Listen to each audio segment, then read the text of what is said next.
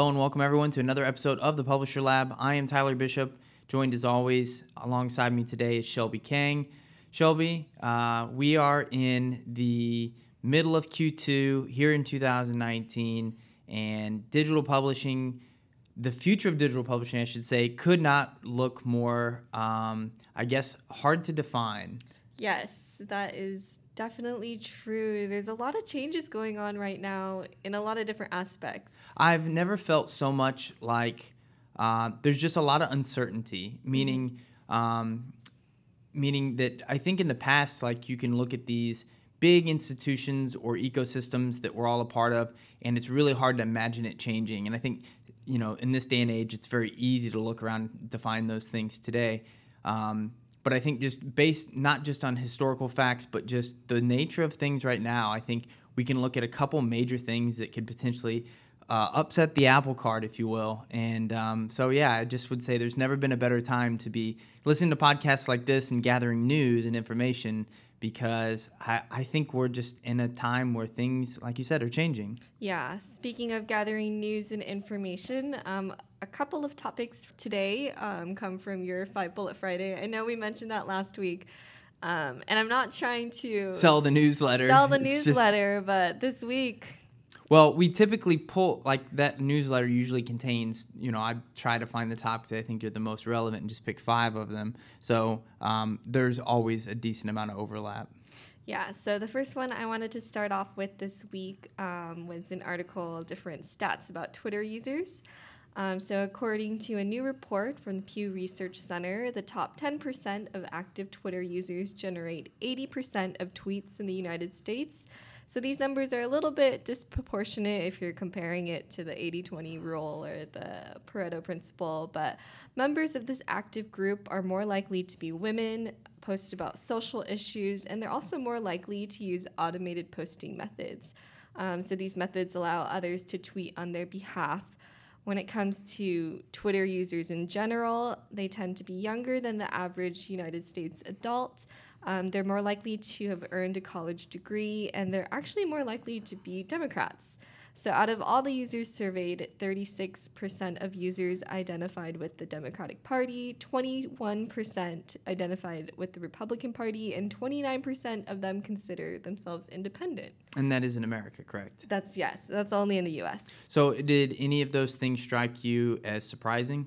I guess not really, although 10% generating 80% of tweets is kind of a little surprising. Yeah, that that part's you know that's the headline, but I think there's a lot of really interesting information in that. To me, the real aspect of this that gets buried, and I actually saw it, uh, and funny enough, in a tweet, somebody tweeted this chart, and it's the average daily growth of Twitter basically over the last decade. And when you really think about it, um, Twitter it's still growing, even though it's like not growing at the rate of any of the other ones. Um, nor has it um, basically ever like really reach the same amplitude as something like Facebook. Um, it's somehow through. I mean, it's one of the. It's it's a legacy social platform, if you will, and it's still here. It's still relevant. And one of the things you mentioned, the average user is younger than the average adult in America, at least. And um, I would just say uh, one of the things I think Twitter may have differentiated themselves in being is being a platform that's actually going to be here for good. And I, I, it's I'm probably eat my own words saying that, but the thing is, is it does seem to fill a void or have something. There's something appealing about it that maybe isn't mass appealing to everybody, but I think. Uh, you know, a lot of reporters use it. A lot of people that are in media use it, and I think there's a certain portion of the population that likes being plugged into that network and um, Twitter's done a good job of evolving alongside that, and they may have like one of the most undisruptable formats. Um, I and guess and I I know that there's probably a lot of people that would disagree with that. Um, which I saw they were meeting with Trump this week, uh, Dorsey and some of the other people from Twitter. So um, they're certainly at risk of regulation and, and all the other types of things that could potentially upset social networks.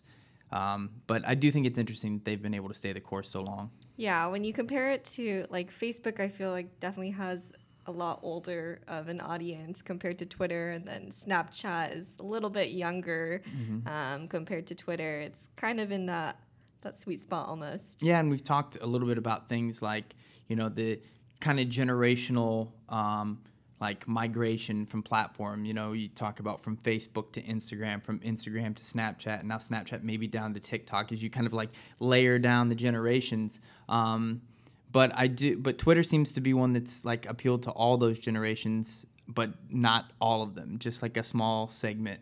Yeah, I mean, I guess the minority segment of those.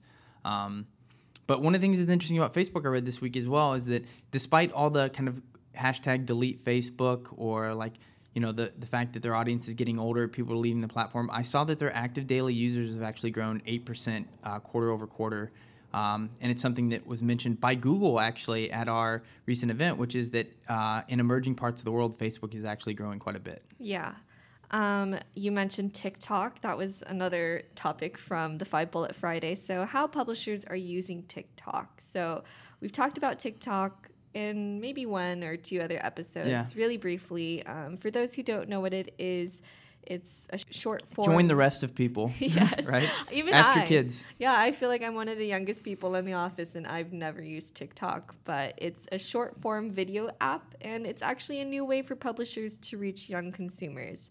Um, so, about 60% of the US audience on TikTok is between 16 to 24 years old, and users are heavily engaged. Um, the average time spent on the app is 46 minutes per day. Wow. Um, although there's no current way for publishers to directly monetize on the app, it's still a good place for publishers to extend where their content lives. Um, NBC News has started posting their video series, Stay Tuned, um, which they also publish on Snapchat. Um, but it kind of still seems that publishers are torn between experimenting on the platform and not. I wouldn't really know even how to go about doing it, quite honestly, but um, it's definitely out there. So you're you're not. I mean, like the article that we shared, I think it was uh, it was a Digiday one, and I think uh, I saw Brian Morrissey, who is the editor at uh, Digiday. Uh, I think that's what his, his title is. But he's he's one of the the head guys there, and he'd he'd. Um, either tweeted out or retweeted a uh, it was like a comic and it was basically of like an executive at a media business saying like we need a TikTok strategy and somebody saying what's TikTok? And he said I don't know. That's why we need a strategy. And I think a lot of publishers uh, especially major media brands I think the smaller independent guys probably in general sit back and like are more likely to say we'll we'll join the back half of this if it ends up being popular. But I think people that try to be on the front end are thinking about like how can I take my content or how can I be on this platform? And like you said you know you have trouble understanding exactly like how you would engage people on there.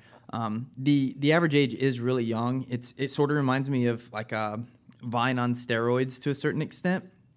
If uh, you've never messed with the platform i have it on my phone. I've i've messed around with it a little bit. It's not it's not appealing to me. I'm 31 years old so i'm not inside of that demographic. Um, the what I find interesting is my my father-in-law, uh, my my wife's father. He he loves it. He is on there and he sends us stuff that he's like does on there that he thinks is funny.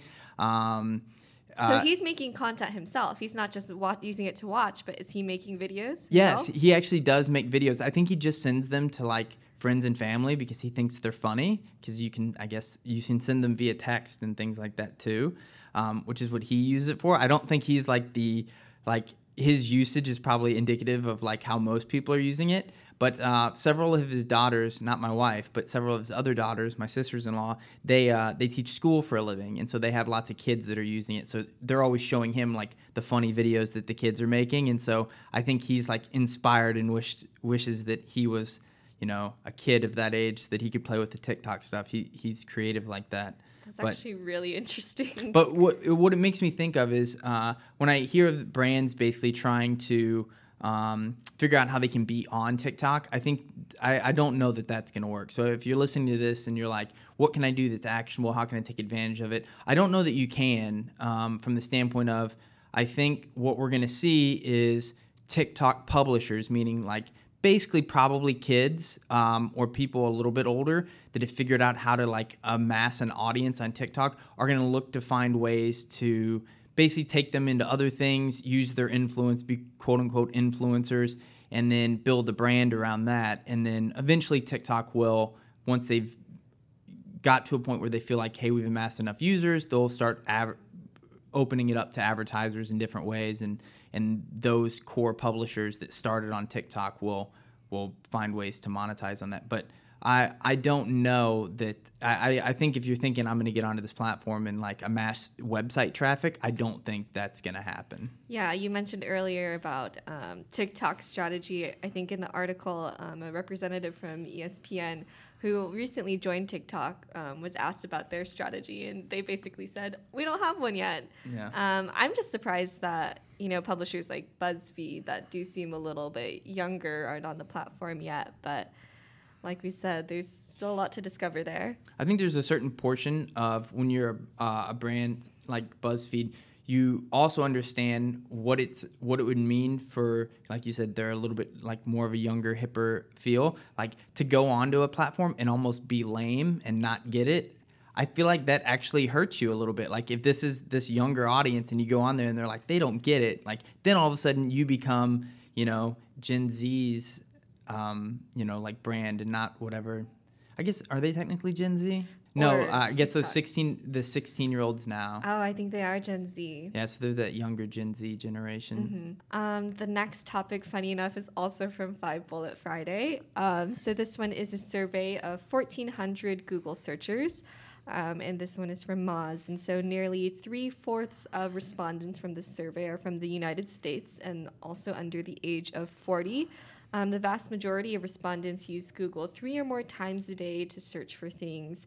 And the frequency of Google usage is also inversely correlated with age, which means the younger people are, the more likely they'll use Google three or more times a day.